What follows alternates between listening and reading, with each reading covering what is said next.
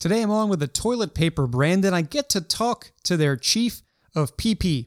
Yep, had to do that. Plus, he gave me the green light too. In fact, he was going to say it himself, but I figured I'd start the show with that. And so we'll continue now on this authentic avenue.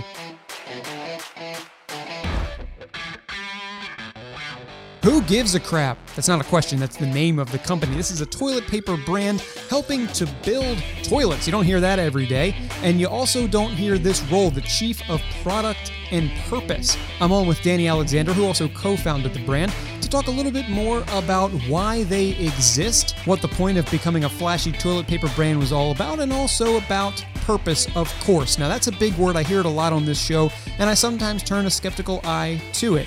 But Danny tells me his story and why it is necessary and why it should be the way forward for any brand worth a damn. Of course, we also tackle advice and the like around that big A word, authenticity. But I was glad to feature this story today, not only because of the genuine problem that they solve outside of its product, but also because of the wordplay in the name. And it was just a nice, loose conversation. I think you'll enjoy it. So without further ado, I'll step back, let you sit back and listen in as I get real with Who Gives a Crap and Danny Alexander. Danny, good to have you. How you doing? Hey, great to be here. I'm doing pretty well. How about yourself? Well, I'm here in the DC area, so as we were just talking about, and as listeners who will know what's been going on around here, everything is fine. Nothing is going on. Return to your business. Um, yeah, it's been a little, uh, it's been a little wild, but we we press on. We press on. As do you. I want to learn about who gives a crap. Which, by the way, I, I've been a fan of getting to talk to folks who use great wordplay in the buildup of their business, whether it's a tagline or the name of the business itself. That's what you've got. What uh, what gave you this thought? Can you tell me a little bit about the story, where it all began, how it got here, and then we'll go from there. Yeah, for sure. I um, I, I wish I could say it was my idea, but uh, ultimately it was my co-founder Simon's idea. Uh, the, the, basic uh, observation that he had, he, he had run a number of other businesses, all trying to uh, make a positive impact on the world. But all of them he had a hard time scaling. He ran a nonprofit search engine and a nonprofit bar, um, neither of which was really scaling. And so he was looking around for a more scalable um, uh, product or business idea where he could essentially create a positive impact and bring it to massive scale. And so as he was looking around his house and around um, the stores, he walked into the bathroom one day, saw a roll of toilet paper, and said, That's it who gives a crap? We'll make toilet paper. It'll be environmentally friendly, and we'll donate half of our profits to help build toilets around the world. Um, and so that was the epiphany essentially that led to Who Gives a Crap. And um, I ended up meeting Simon a few months later. He had pitched this business plan um, to uh, essentially a, an incubator for social business ideas.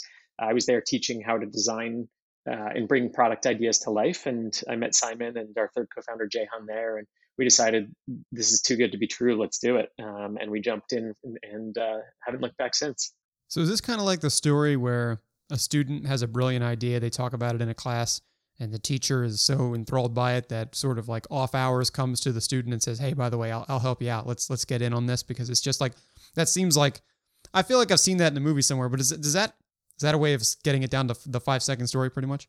Something like that. Although I would say that Simon and, and Jehan already had a, a, really great start by the time I joined. So they had already sketched out the business plan and had really, really thought through a lot of the fundamental things that make Who Gives a Crap what it is. Uh, where I joined essentially was, um, you know, taking it from a business plan to a product that we could start shipping to customers. And so uh, figuring out exactly how to make this idea come to life and what was going to set it apart from the competition was where where I joined. So, um, you know, I hate to say that I was the teacher and they were the student because ultimately it was really um, it was really a lot of hard work that they did before I joined that made it successful.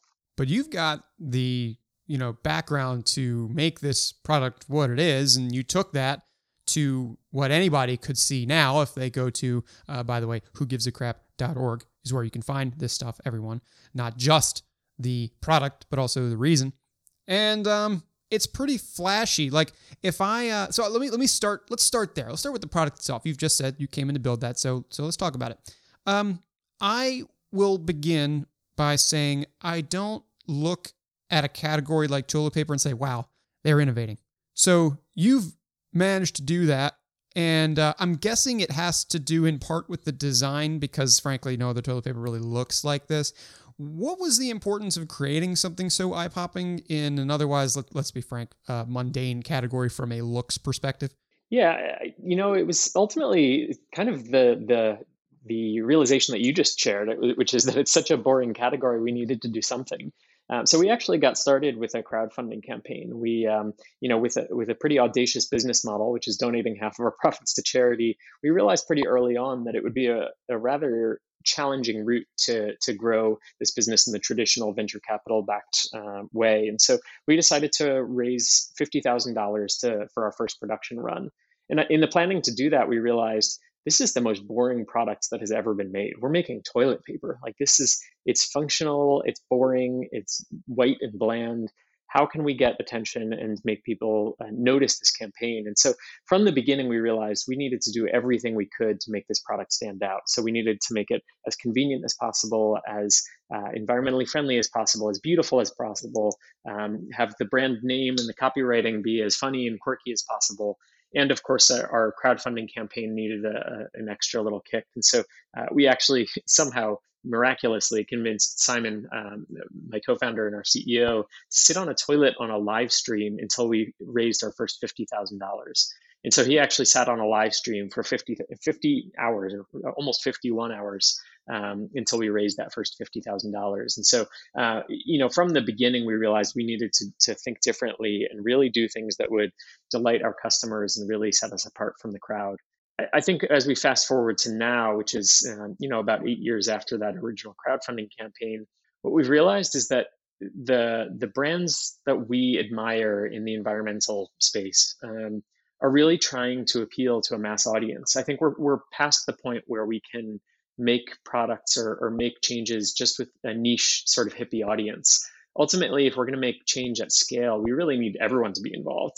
And so we need people who are not naturally willing to make compromises, who, who don't want to pay more for environmentally friendly products and who don't want to sacrifice quality. And so now, essentially, our goal is to make a product that is um, not just a really good environmentally friendly product, but just a damn good product all around that happens to be the most environmentally friendly product.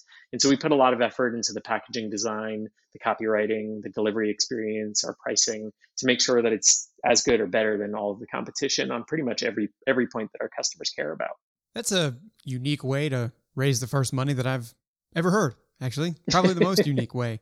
But I, understand why you got to do it, right? You, you, you have to stand out. I mean, who again, I, I think about this category and I'm like, who in the hell? Because first off, you have to figure out, all right, we gotta get fifty thousand dollars for the production run, and frankly, it's it's toilet paper. It's gonna it's gonna be really great toilet paper, but it's toilet paper. How do you excite people about that?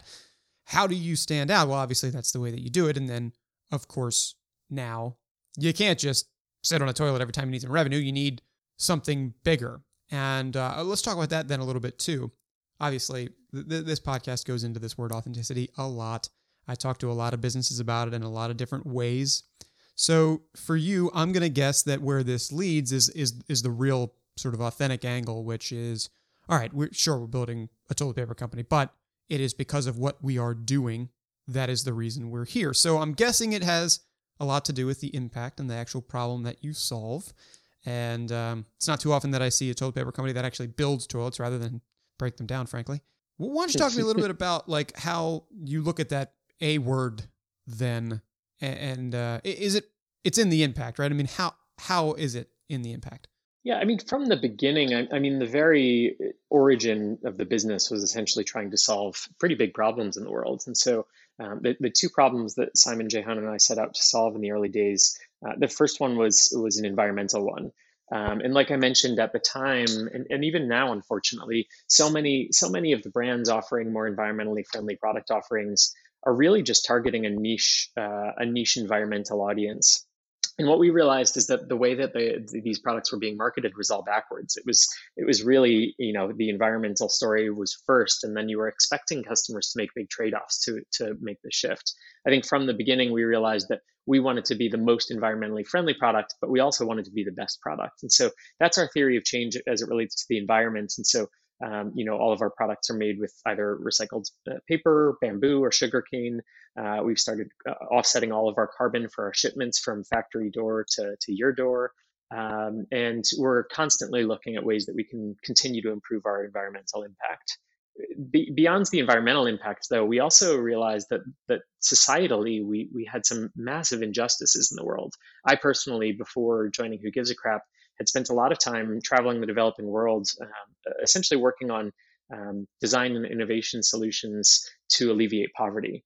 And in that time, I realized the power of the toilet. Uh, it's it's a, a, funny thing that we don't really think very much about unless uh, unless like you you mentioned, we've got some clogged toilets. And by the way, this is a good time to um, to plug that our, our products are septic safe and um, and flush friendly.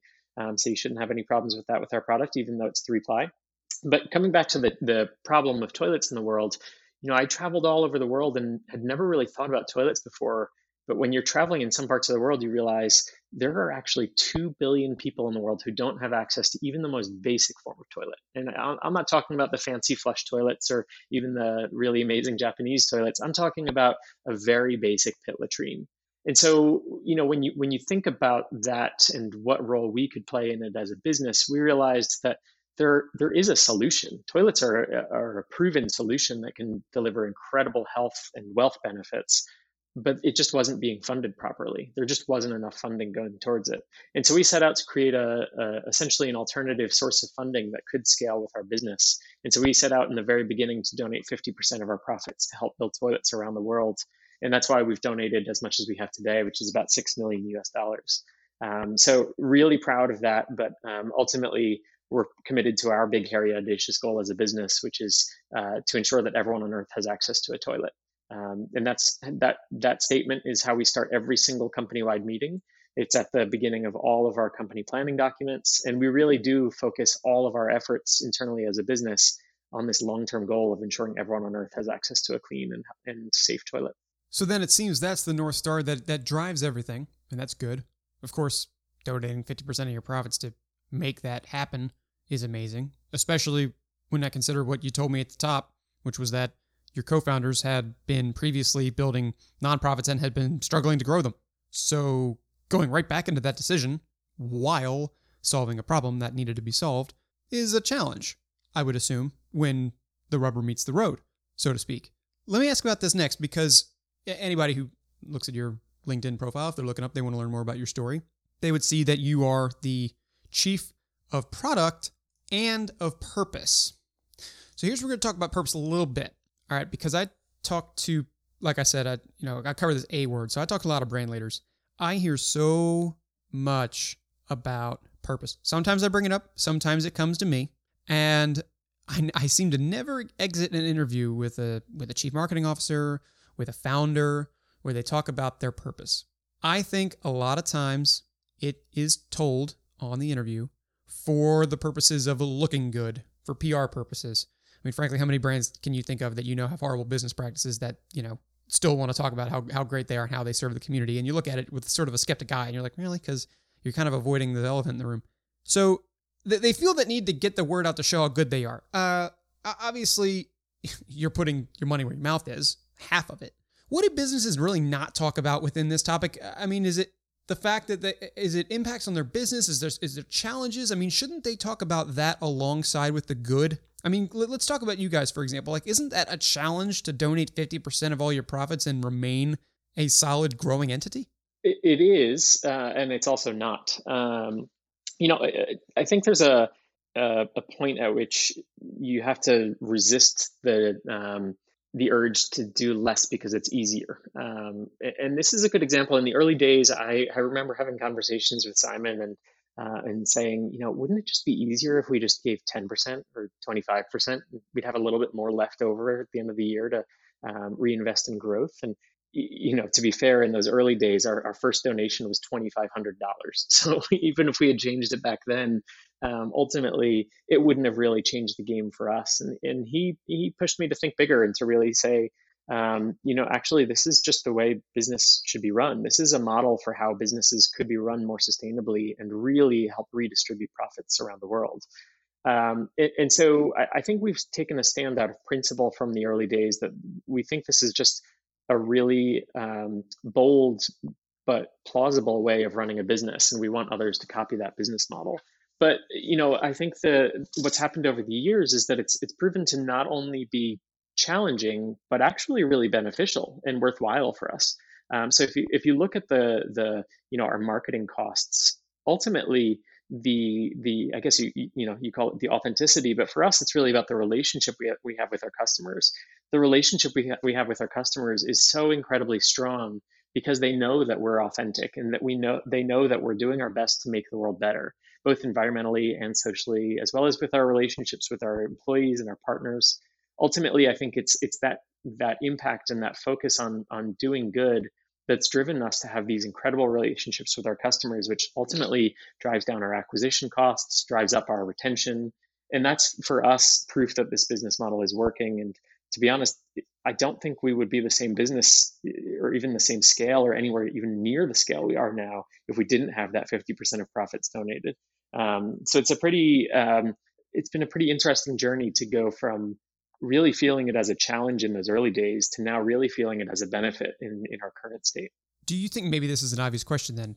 I mean, do you think every business is eventually headed here? Take a portion of profits, or I don't know, I'm guessing it's going to be profits, and put it towards some cause? I mean, I guess, look, again, some people do this already, and they the reason why they do it, they spend an equal amount of money advertising it, you know, in mass media.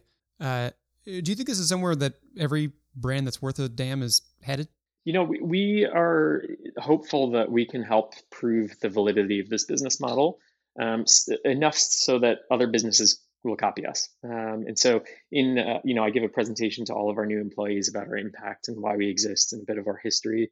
And in that presentation, I have a slide that says we want other businesses to copy us.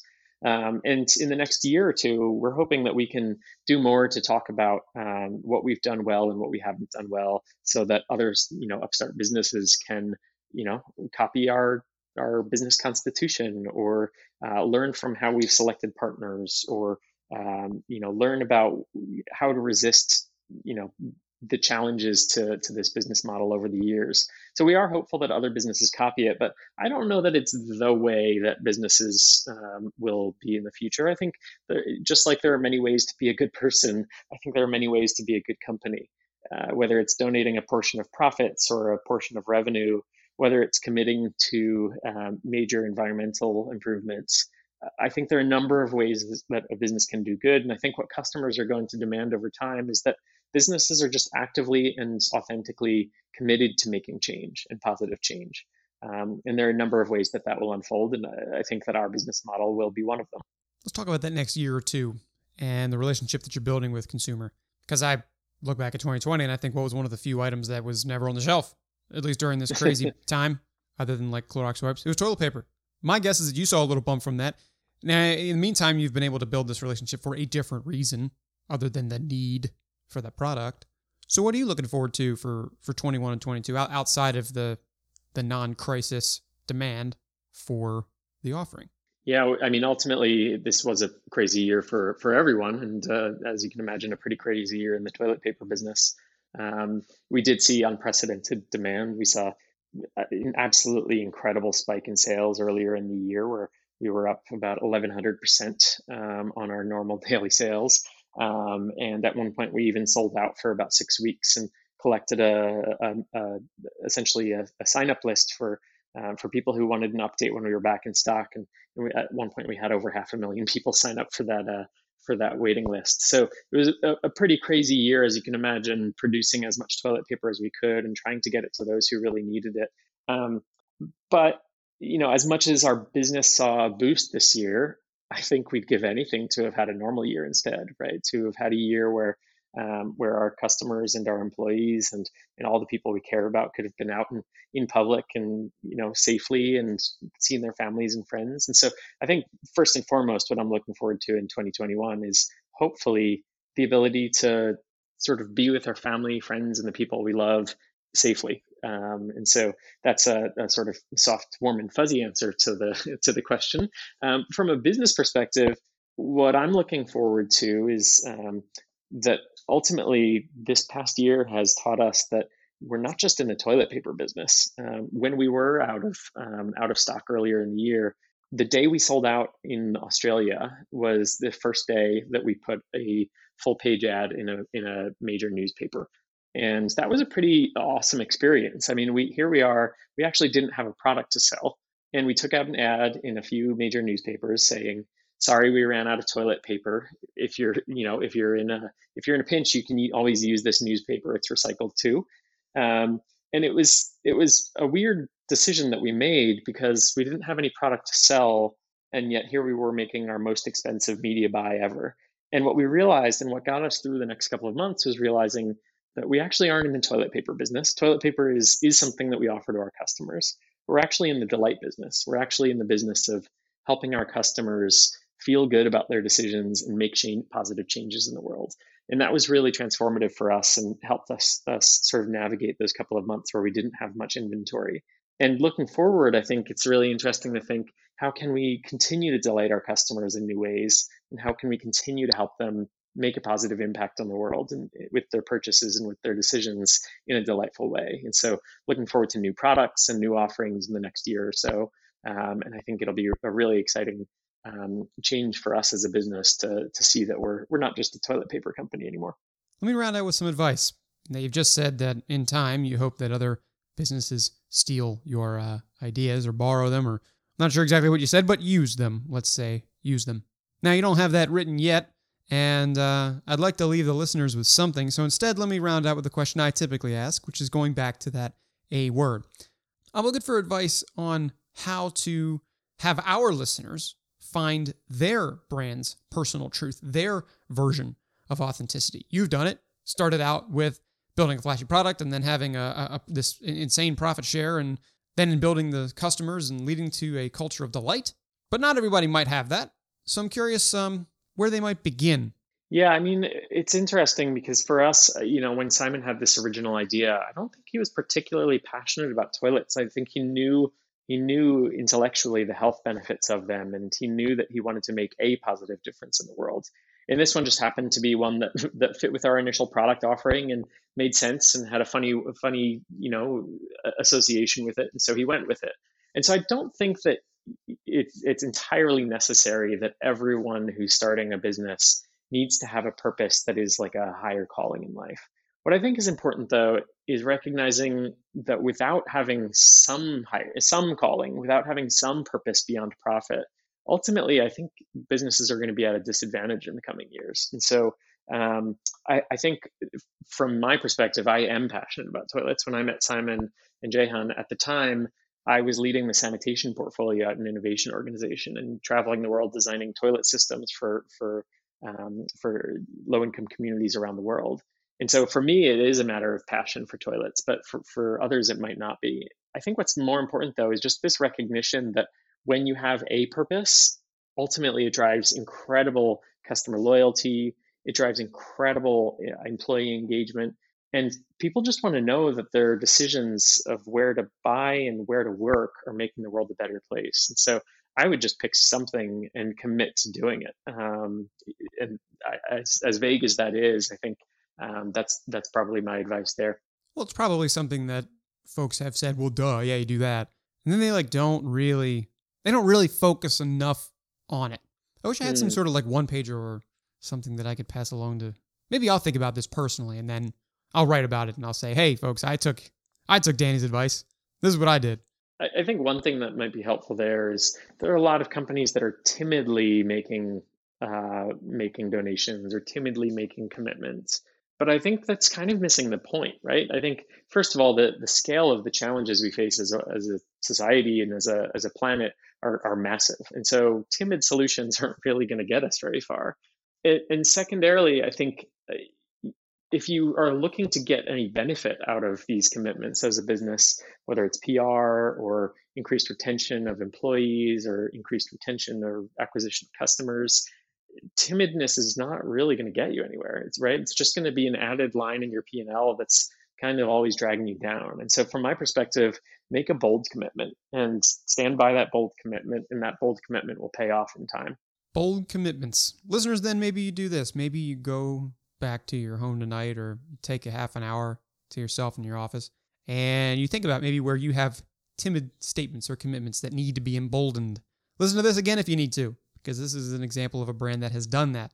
And um, with that, I'm going to roll out. So uh, thank you very much to uh, to you, Danny, for sharing your perspective here and for uh, shining a light on, uh, as I said, like a, a category that um, maybe was in need of a bold commitment like this. And much uh, luck to you this year and uh, and seeing how much more delight you bring to your uh, to your consumers. But for now, I really appreciate you joining us. Thank you. Thank you. Really appreciate it.